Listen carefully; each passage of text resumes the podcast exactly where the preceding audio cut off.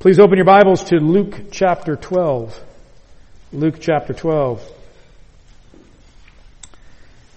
In the mid, early to mid 1500s, Scotland was under the complete control of the Catholic Church. In fact, the Catholic Church owned more than half of the real estate in Scotland and they were getting extremely wealthy off of the rents that they were charging the citizens of Scotland. But the teachings of Martin Luther and the Reformation that was taking place in Germany is made, was making its way through Europe and finally made it into Scotland and was influencing many people who were finally seeing the truth of the Bible after many years of seeing what the popes wanted them to see and not understanding these things.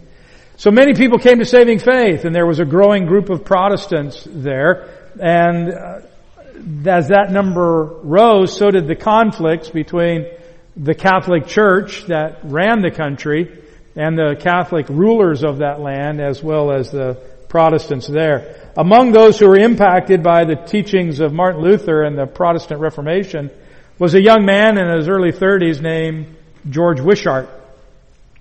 He became an itinerant preacher preaching all over Scotland during that time and in 1544, he was preaching salvation alone through faith alone in Christ alone, speaking out against the, the false teaching of the popes and the Catholic Mass. And they were so unhappy with him that they tried on multiple occasions to kill him. So many so it became necessary for Wishart to get a bodyguard. And another young man in his early 30s became Wishart's bodyguard and his name was John Knox. Two years later, in 1546, Wishart was arrested by Archbishop of St. Andrews, Cardinal Beaton. They took Wishart into custody, they abused him, they choked him, and then they burned him at the stake. The leading Protestant leaders in Scotland got together and they said, we need someone to stand in the gap that was created by Wishart's death. And they were unanimous and they all looked at John Knox and said he needed to be the one. So John Knox took up the mantle and began to boldly preach the gospel and he thundered against the false teaching of the Catholic Church that was keeping people in subjection to this idea of salvation by works. And within a year, unsurprising, Knox was arrested. He was sentenced to slavery as a rower in one of the large galley ships for the French Navy. It's uncertain how, but after 19 months of slavery in these ships, he was able to escape or was set free somehow. He went from there to Geneva where he met up with John Calvin, was influenced by his teaching, and, and then eventually back to Scotland where he would continue to preach and the fire was burned hotter than ever in Knox's life and he would preach strong, unapologetic messages. He would thunder away at the point of the gospel and, and was summoned on multiple occasions to appear, to appear before the Catholic monarch of Scotland, Mary Queen of Scots. He was respectful, but he never backed down, even bringing her to tears on more than one occasion. And for the rest of his life, he gave himself to the Reformation of Scotland boldly proclaiming Christ, earning him the name the Thundering Scot. The years of ministry, though they were relatively short, less than 25 years of ministry, at age 58, John Knox died, and he was buried in the graveyard of St. Giles Cathedral in England. It strikes me because I turned 58 in a few weeks, and if we had a graveyard here, well, be bad omen. At his funeral on November 24th, 1572, it's reported that James Douglas said, quote, here lies a man who neither flattered nor feared any flesh, end quote. That quote has been variously reported. That one seems to be the most accurate. Uh, but others have quoted it as here lies a man who never feared the face of anyone. The fear of man is a problem that needs to be dealt with, and it's a problem that most of us struggle with at one time or another. The fear of man has silenced many Christians, kept them from proclaiming the truth of Christ, kept them from sharing the gospel with someone else for fear of what that person might say or do or the rejection they might experience. Many servants of God have succumbed to the fear of man and cowardice in the face of human opposition. Someone at their school or work or family is bold in their agnosticism or atheism and many Christians have felt that pressure to keep their mouth quiet. Even Peter, the apostle, gave in to the fear of man. He was bold so many times. He was the spokesman for the twelve. He spoke up on other times when nobody else would seem to speak up. And then there was that day when Jesus was arrested and Peter kind of followed from afar and kind of tried to sneak in and listen to what was being said at the trial before Annas and Caiaphas. And when Peter was recognized, he denied knowing Christ. In fact, three different times with three different people.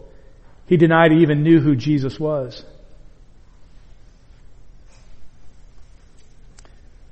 Jesus knows the threat that those who follow him will face. He knew that when he said it, when he gives the instructions here in chapter 12, he knows what people are going to face. He knows that some of his followers will be arrested, some will be beaten, others will be mocked, and others will be killed. He knows that some will suffer verbal abuse while others suffer physical abuse. It's not the type of perks you're looking for when you're thinking about a career. You know, you can see the want ad, wanted, child of God, abuse, all that you can handle, suffering on demand. You get to carry a cross everywhere you go. Hey, but the retirement plan's out of this world knowing how the world was going to treat Christians, followers of Christ, knowing the propensity that most of us have to fear men rather than God, Jesus gives a three-step process to overcoming the fear of man. The first we found in chapter 12 verses 4 through 7, we looked at it last week, it's the fear God, don't fear man. Fear God, don't fear man. Jesus tells us plainly, the worst thing man can do to you is kill you. And after that, they can't do anything to you. And for the Christian, that's really not much of a threat because after that, we just get promoted to heaven. So it's not really that great of a tragedy. In light of eternity, it only makes sense to fear the Lord rather than fearing man. We fear God because He decides who goes to heaven and who goes to hell. It's the only logical choice. That's what the psalmist meant, what Solomon meant when they said, the fear of the Lord is the beginning of wisdom. If you have any wisdom, if you have any spiritual intelligence whatsoever, you will start with fearing God. If you start with fearing God, then you can have spiritual intelligence. The opposite of that would be, if you don't fear God, it's utter foolishness. If wisdom, the beginning of wisdom is to fear God, to not fear God is foolish. The fear of the Lord, the fear of God is seen throughout scripture. It was to characterize godly leaders. In Exodus chapter 18 verse 21, God is telling Moses, furthermore, you shall select out of all the people able men who fear God, men of truth, those who hate dishonest gain, and you shall place these over them as leaders of thousands, of hundreds, of fifties, and of tens. The fear of Lord was necessary to the very survival of the people of Israel. In Deuteronomy 6:24, God says, "So the Lord commanded us to observe all these statutes, to fear the Lord our God for our good always and for our survival as it is today." The fear of the Lord is to govern the way we treat other people. In Leviticus 25 verse 17, you shall not wrong one another, but you shall fear your God, for I am the Lord your God. We should be afraid of how we treat others. If we treat them inequitably, we should fear God. The fear of the Lord drives us to evangelism. 2 Corinthians chapter 5 verses 10 and 11. For we must all appear before the judgment seat of Christ so that each one may be recompensed for his deeds in the body according to what he has done, whether good or bad. Therefore, knowing the fear of the Lord, we persuade men. Because we know that everybody's going to appear before God, because we know the fear of God, that's why we tell people about the gospel. The fear of the Lord is connected to obedience to God's commands more than a dozen times. Here's just a couple. Deuteronomy 8, 6. Therefore you shall keep the commandments of the Lord your God to walk in his ways and to fear him. In Deuteronomy 13, 4, you shall follow the Lord your God and fear him. You shall keep his commandments, listen to his voice, serve him, and cling to him. The fear of the Lord brings blessings. Psalm 147 verse 11, the Lord favors those who fear Him, those who wait for His loving kindness. And then the lack of fear is a cause of condemnation. Ecclesiastes 8:13 But will not go well, or I'm sorry, will not be well for the evil man, and he will not lengthen his days like a shadow because he does not fear God. And then uh, Romans chapter 3 verses 10 through 18. There is none righteous, not even one. There is none who understands. There is none who seeks for God. All have turned aside. Together they have become useless. There is none who does good. There is not even one. Their throat is an open grave. With their tongues they keep deceiving. The poison of asps is under their lips whose mouth is full of cursing and bitterness. Their feet are swift to shed blood. Destruction and misery are in their paths, and the path of peace they have not known. There is no fear of God before their eyes. This laundry list of the, of the wickedness of men ends with, there is no fear of God before their eyes. Solomon, as the king of Israel and the wealthiest man in the world at the time and the wisest man in the world searched for meaning to life in every way he could possibly fathom. There was nothing that he could keep from his desires and he would go to, he would spare no expense to accomplish whatever it is that he wanted to accomplish, all in the search of meaning of life. And when it was all over, he summed up in Ecclesiastes chapter 12, verses 13 and 14. The conclusion when all has been heard is, fear God and keep His commandments. Because this applies to every person. For God will bring every act to, to judgment, everything which is hidden, whether it's good or evil. We must fear God, not man. The second step is found in verses 8 and 9. Proclaim Christ, don't fear man. Proclaim Christ, don't fear man. Verse 8, and I say to you, everyone who confesses me before men, the Son of Man will confess him also before the angels of God. Genuine confession of Christ before the world exposes us to the opposition of this world. Possibly persecution. Now for us in the West, it's not a really strong possibility that we're going to suffer real persecution in the West currently. Most are, if any, are going to go to jail for preaching Christ. Certainly, in current trends, most of us are not going to be killed for preaching Christ. That's not always been true in history, and it's not true right now in other parts of the world. But when we profess Christ, we confess Christ, we tell the general population about Christ, it does set us up to be persecuted. It does set us up to opposition. But it, it's that confession of Christ that gives evidence that we're saved. It shows that we really belong to Christ. That we're truly regenerated.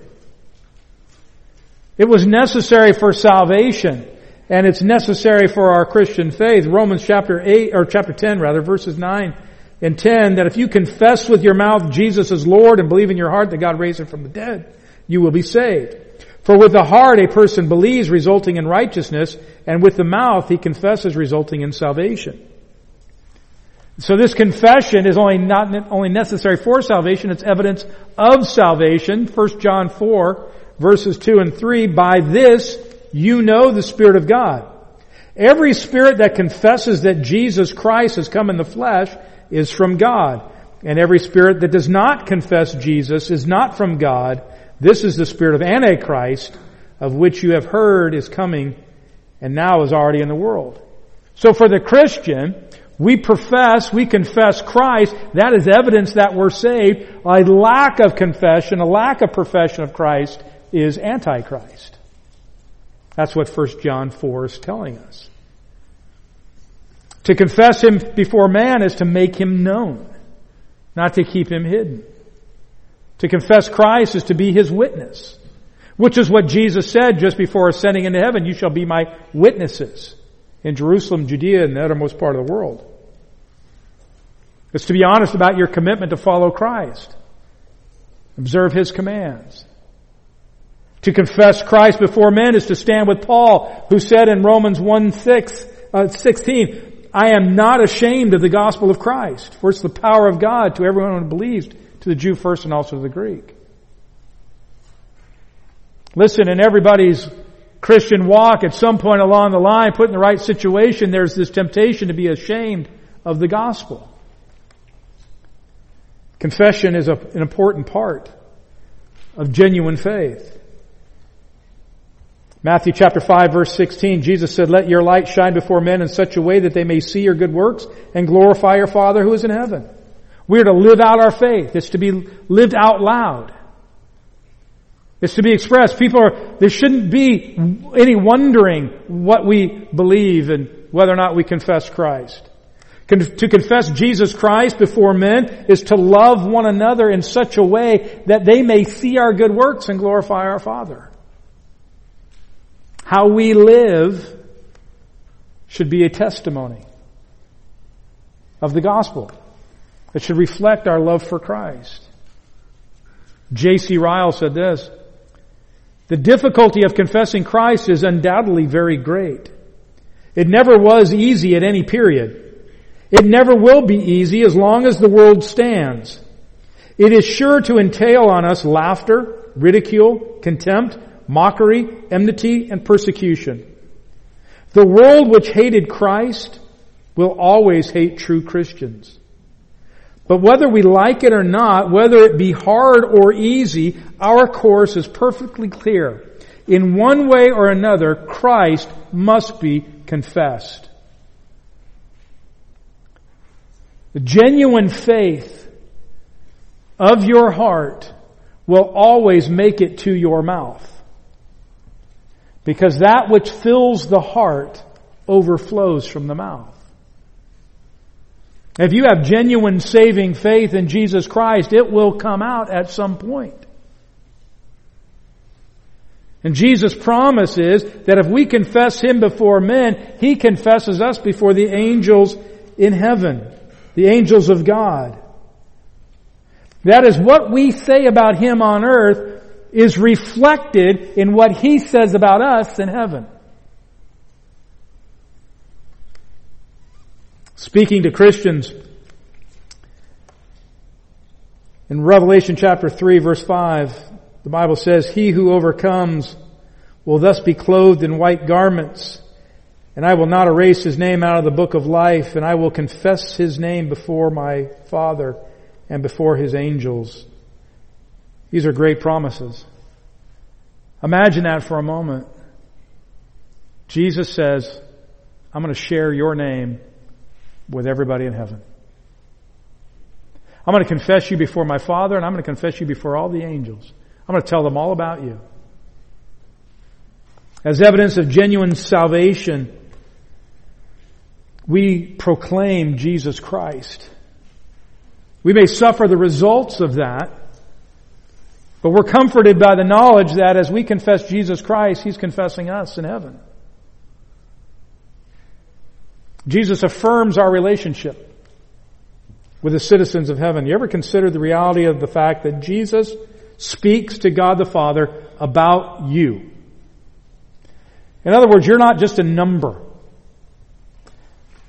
You're not a number to, to heaven. You're a person. You're an individual whom God knows, whom Christ knows, whom Christ loves, and He tells people about you. Can you imagine? Jesus is standing in heaven, and they're looking down on the earth. And Jesus, you see that man right there? That's Dan. Dan loves me. Dan is a servant of mine, man. He's generous and he's kind and he wants people to know about me. And the angel's going, and Jesus says, I can't wait till you get to meet him in person. You see that guy over there? That's Derek. Derek's got a true evangelist heart, man. He, he won't be silenced. He just wants everybody to know about Christ. I can't wait till you meet him. And maybe one of the other angels says, well, what about that guy over there sitting in church? And Jesus says, that guy? I don't know him. Can you imagine? I can't think of anything greater than to know that Jesus is confessing our names, those of us who know Him, before the angels in heaven. But, verse 9, but he who denies me before men will be denied before the angels of God. Denying Christ is more than verbally saying that you don't know Him like Peter did at the trial of Jesus. People often deny Christ just by their silence. Their refusal to say anything. Their refusal to correct wrongs. Their refusal to give God glory. Others deny Jesus by their actions. Oh, they say they're believers, they say they follow Christ, but their actions say something completely different. They're like the kid who's taking the crayons and drawing on the wall, and the parent says, stop drawing on the wall, and the kid says, okay. You can say whatever you want. I'm not drawing on the wall. Well, your words say one thing, but your actions say something else. Some people deny Christ by their inaction. They don't do anything. They don't do anything that looks like being a Christian. In fact, if you examine their life from the outside looking in, you wouldn't, there would be nothing that would be a reason for you to think they may be a Christian. Many just deny Him in their hearts. If we don't confess Him before men, that is, we don't make him known. We pretend like we don't know him. If your friends or your family have no idea that you're a Christian because you're afraid of what they might say, that's a problem. If we're ashamed to let people know that we are committed followers of Jesus Christ, if we're so afraid of what they'll think or what they'll say or what they'll do if they find out I'm a Christian, I just can't handle that. I just, I just can't face that rejection if, if our words and our lifestyle deny that we're servants of God. This is denying Him before the world. Then He says, then I will deny them before the angels of God.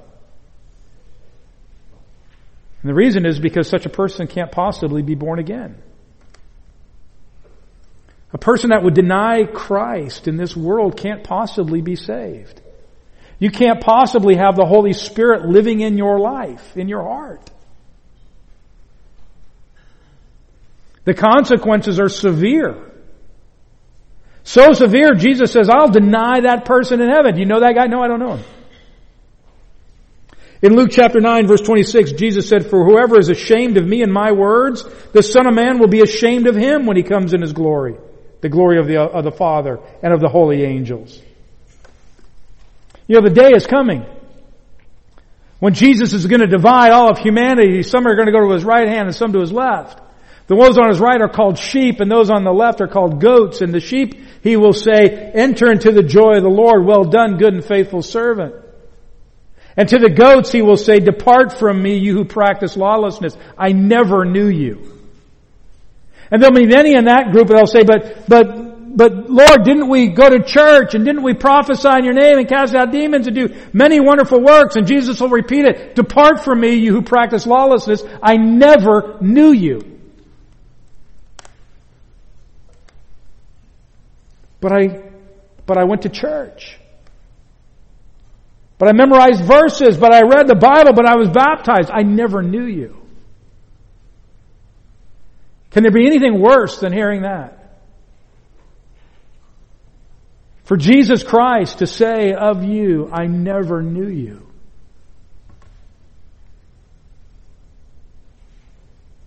A parent could have a baby and abandon that baby on the side of the road with a note pinned to their diaper that says, I never wanted you. And that would be devastating. That would be so hurtful and could scar that child for life, but it's not even worthy to be compared with Jesus saying, I don't know you. Nothing could be worse than that. To deny Christ and be denied by Christ brings with it eternal damnation.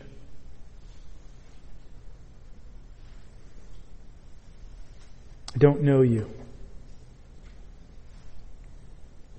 This is how serious Jesus is speaking here. If you profess me before men, I'll profess you before the angels of heaven because that's the sign of a true believer. If you deny me before men, I'm going to deny you before heaven. That's not a threat. That's a reality of who's saved and who's not. Rather than hiding our light under a basket because we're afraid of what people might say or what they might do because the light hurts their eyes, we are to display the light for all to see. We live in a dark state. This particular area of this state is about as dark as it gets. They need light. And don't be fooled, the people of this state, the people of this area will not appreciate the light. But that's what they need. That, we, we have to shine it. We have to, that light has to emit from our lives and from our church like a lighthouse before their lives are crashed on the stones and they die. The fear of man is keeping you from making Christ known. Please pay close attention to what Jesus said in verse 9. If he denies me before men, I will deny him before the angels of God.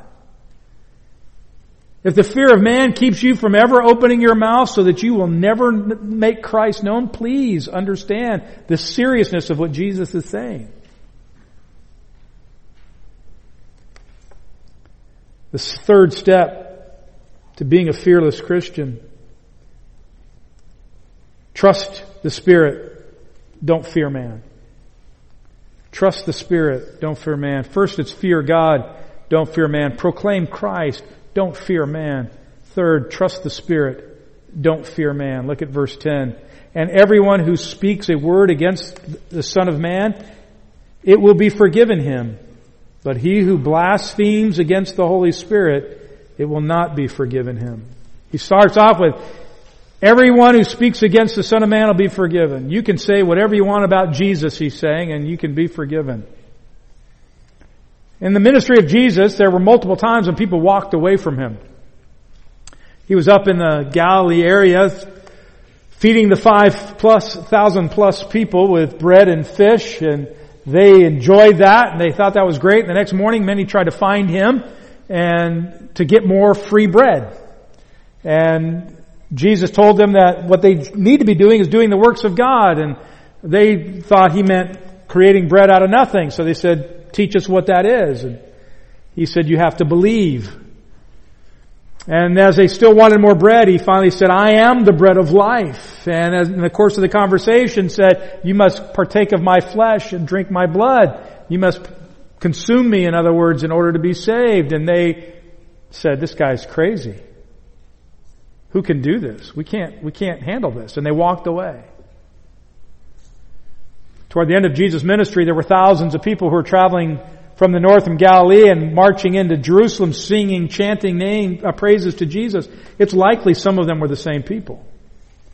Even more likely is that morning, that triumphal entry morning when the thousands of people are singing praises to Jesus, it's likely that there were some on, in that same group that were later on Friday chanting for his crucifixion. As they were flipping and flopping. But then 52 days later, the crucif- or the day of Pentecost comes. And there were 3,000 people saved on that day and then several thousand saved a few days later. Before long, there's 10,000 people that are saved in Jerusalem and it's highly likely that some of those that were chanting for Jesus' crucifixion were among those who received Christ and got saved.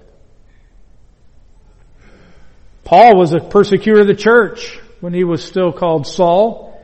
He consented to the death of people. He held the coats while they stoned Stephen to death. Persecuted church, had people thrown in prison, yet he becomes from a great persecutor of the church to one of its most ardent spokesmen. So Jesus saying, you can say whatever you want about me, it'll be forgiven.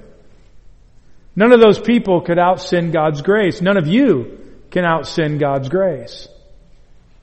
Whatever it is in your life that is, that you think disqualifies you from saving faith, you're wrong. It can be forgiven. Remember what Jesus said while he was hanging on the cross. Father, forgive them for they do not know what they're doing. And Jesus never prays in any way that is outside of the will of God, so his prayer there for those people who are crucifying him to be forgiven was within the will of God.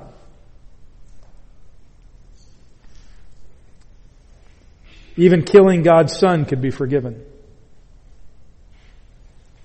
But he who blasphemes against the Holy Spirit, it will not be forgiven him. This is often referred to as the unpardonable sin or the unforgivable sin. And over the years, on more than one occasion, somebody's come to me very distraught and said to me, Pastor, I, I think I've committed the unpardonable sin.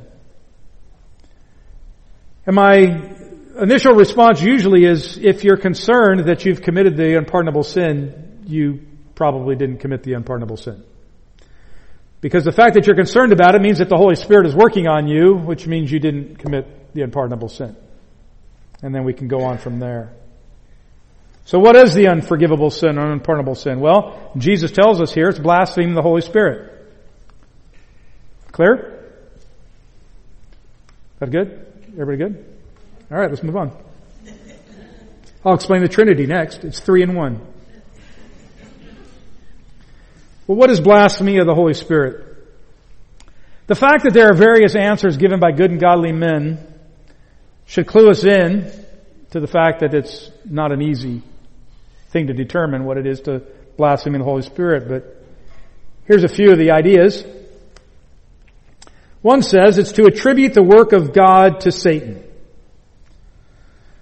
This, the, the blasphemy of the Holy Spirit is seeing God's work, saying that is Satan's work, and that idea comes about because in Matthew and Mark's account of this, Jesus cast the demon out of the man. The Pharisees say he did that by Satan, and Jesus then in short order launches into, if you blaspheme the Holy Spirit, you've committed the unpardonable sin. So they attributed the work of God to Satan. Jesus they are saying says you've committed the unpardonable sin. Luke separates the two by more than 30 verses. In a technical sense, though, attributing the work of God to Satan would not be blaspheming the Holy Spirit, it'd be blaspheming God. Or blaspheming Jesus, one of the two, not necessarily the Holy Spirit. And then you can ask the question, well, what about those who were just influenced strongly by the Pharisees and they really had no idea they were doing this out of ignorance? They were relying on their religious leaders to tell them what is true and what is not true and and, and they made a mistake out of ignorance, but like Paul who was a Pharisee and didn't believe the gospel and didn't believe the things that he heard about Christ and thought this is a, a sect that needs to be destroyed. Closely related to that view, this, the second view says, blasphemy of the Holy Spirit is done by someone who knows Jesus is the Christ or the Messiah and attributes his power to Satan anyway. The assumption is the Pharisees and the scribes that were there knew that Jesus was the Messiah. They didn't have any question about it. They were convinced he was the Messiah. He had the credentials. He showed it by his power, but they still denied the power and attributed it to Satan. They did this out of hatred for Christ and for no other reason. A third view is that to blaspheme the Holy Spirit is to deny the special revelation that was being revealed at that time. In other words, that situation was unique. Jesus was there in person. He was speaking to them in person. They were face to face with Him. They were watching Him per, to perform miracles in real time and they rejected it there and attributed it to Satan. Therefore, they have committed the unpardonable sin. If that view is true, it cannot be committed today. It's impossible for anybody today to commit the unpardonable sin because you can't reduplicate that situation. There's a fourth view that I think is stronger than the rest. And that is to reject the Holy Spirit's testimony concerning Jesus as Lord to the point of death. Rejecting the Holy Spirit's testimony in your life, in your heart and your mind that Jesus is Lord, and you do that until you die. To deny the Spirit's testimony and then die in your sin is a sin that cannot be forgiven because it's too late, you're dead. You can't be forgiven after you die. Let me give you some scripture that helps with this. Hebrews chapter 6 verses 4 through 6. For in the case of those who have once been enlightened and have tasted of the heavenly gift and have been made partakers of the Holy Spirit and have tasted the good word of God and the powers of the age to come and then have fallen away, it is impossible to renew them again to repentance since they again crucified to themselves the Son of God and put him in open shame. In other words, once the Holy Spirit has revealed to you truth, shown you the truth of God's Word, shown you who Christ is, and you reject that and say, I don't want that, there's no other option for you. There's no other plan for you. There's no other means of repentance for you. That is it.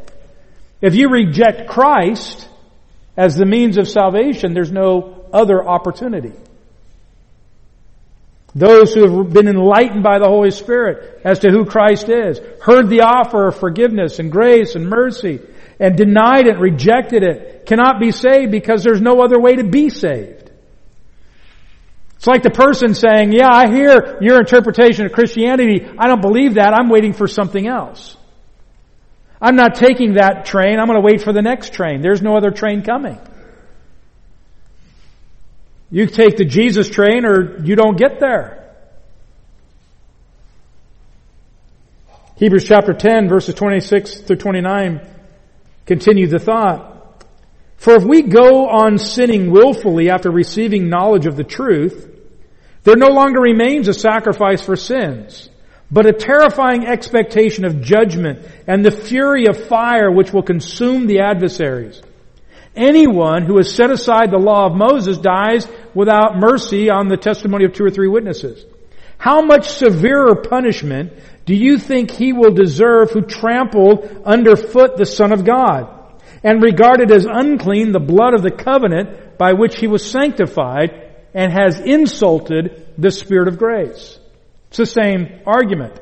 You hear about Christ, you hear about the sacrifice of Christ, the Spirit has made that clear to you and you say, I don't believe that. I don't believe that I need the shed blood of Jesus Christ to forgive my sin. I'm to wait for something else. I'm to wait for a burning in the bosom and something else. I'm to wait for some other sign from heaven. He says the only thing you have to wait for is the terrifying expectation of judgment.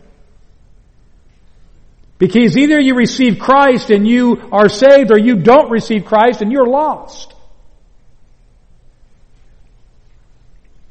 Well, what if I was raised to believe something else? You better receive Christ before it's too late. You have Christ and you have eternal life, or you don't have Christ and you have eternal death. To reject the gospel as a means of salvation and die in that state is a sin that cannot be forgiven. You can be forgiven for ignorance in this life. But you cannot be forgiven after you die in your rejection of Christ. There's only one way to be saved. Confess Jesus Christ as Lord and believe in your heart that God raised him from the dead. There's no other option. Wait it as long as you want, try everything you want. That there is nothing left. That is the only means. Those who have been saved and trust the Holy Spirit, Jesus tells them what to do when the persecution comes, back in Luke 12, verses 11 and 12. And when they bring you before the synagogues and the rulers and the authorities, do not worry about what you will, are to speak. I mean, don't worry about how or what you are to speak in your defense or what you are to say, for the Holy Spirit will teach you in that very hour what you ought to say. Jesus knows that after he leaves that the, the scribes and the Pharisees and others who run the synagogues will draw, grab Christians and bring them before them. And this isn't for tea and cookies. This is to threaten them. This is to intimidate them. This is to accuse them. This is to declare them to be heretics so they can take them out and stone them to death. And Jesus says, you don't have to worry about what you're going to say. In other words, you don't have to have a, a, a list of excuses or arguments against the, the Pharisees at that moment that you just stuck in your toga in case they bring you before them and you can pull it out and answer their questions. He's saying you gotta trust the Holy Spirit. The Holy Spirit's gonna give you the words that you need at that moment. Now some have used this verse as an excuse not to study. It doesn't work. I can't tell you how I know that, but it doesn't work. I've heard preachers say, I don't, yeah, I don't ever put together a message. I just stand up and trust the Holy Spirit to give me what to say when I need it. Um, don't, don't, don't. That's a bad idea as well. That may work once in a while, and I've had occasions where uh, I've been asked to preach a service with as much as 10 minutes warning and didn't have any notes with me, so I'd grab a piece of paper and turn to a passage and that I know well and write down an outline and just trust the Lord to give me the words at that moment. And I think those are different, different um, times that that works, but in general, we're to prepare things. We're to study. We are told, we're commanded, study to show yourself approved unto God. A workman that does not need to be ashamed, rightly dividing the word of truth. So we are to study. And then as a pastor, I am to teach. And if I'm teaching something, the implication is you are learning something. So you're studying, in a sense. You're gathering information. You're learning things. In fact, Paul told the church at Ephesus that of the gifts that God has given to the church, He gave pastor teachers. So that is part of our job, is to teach one another. Paul labored to teach people. So learning, studying is good and right to do. In this particular instance, he's saying, hey, when you get called in as part of this persecution, you don't need to worry about what defense. You just need to trust the Holy Spirit at that moment, and He's going to give you what to say. And we saw that in in Acts. We see the, that uh, Peter and John are called before the the council and threatened and told not to preach Christ, and they go ahead and preach in that council and give good wisdom there. The Holy Spirit gave them that message. Jesus knows the pressures, the problems, the persecutions that his children are faced. He knows what's going to happen in your life if you proclaim Christ. He knows what will happen in friendships should you tell Christ. He knows what will happen in your family should you stand up for Christ there. He knows what's going to happen in your neighborhoods if you proclaim Christ. He understands. He tells us how to navigate the turbulent waters that we live in. And we are going to choose, we're going to fear something. We're going to fear man or we're going to fear God. And Jesus says here, choose to fear God. Because that's where the wisdom is. And that's where the power is. Fear God. Proclaim Christ. And trust the Holy Spirit. Let God do His work. Even in fearful people like you and me, that are often silenced by our fear of what men will say or do. Let's fear God more than we fear men. Let's proclaim Christ rather than being afraid of men. And let's trust the Holy Spirit rather than being afraid. We can be fearless Christians. And we can live for Christ. And we don't have to be afraid of men. Let's pray. Our Heavenly Father, we are so thankful that we can know you, that we can live in the power of your Holy Spirit, that Father, we don't need to be afraid of what men say or do. Father, we've, many of us have experienced the rejection of men. Maybe we've had people be angry at us or maybe even threaten us. Father, we think of our brothers and sisters in other parts of the world whose lives are in danger when they proclaim the gospel. We think of those brothers and sisters in Greece who are under threat of law should they tell the gospel to somebody under 18. Father, we pray for bravery, courage, for brothers and sisters that are facing death, persecution, prison, for their proclamation of the gospel. And Father, may we be men and women that don't fear men. But Father, we fear God. We fear you. We proclaim Christ and we trust your Spirit. Father, let us live out our faith. Let us recognize that we are the light of the world. And this part of our world so desperately needs the light. Father, let it emanate from this church. Let the light blaze from here and from its members. And uh, Father, those who come to this church, may they shine so brightly in their proclamation of the truth that others may see our good works and glorify you. Come to saving faith. Father, may we love people enough to tell them about you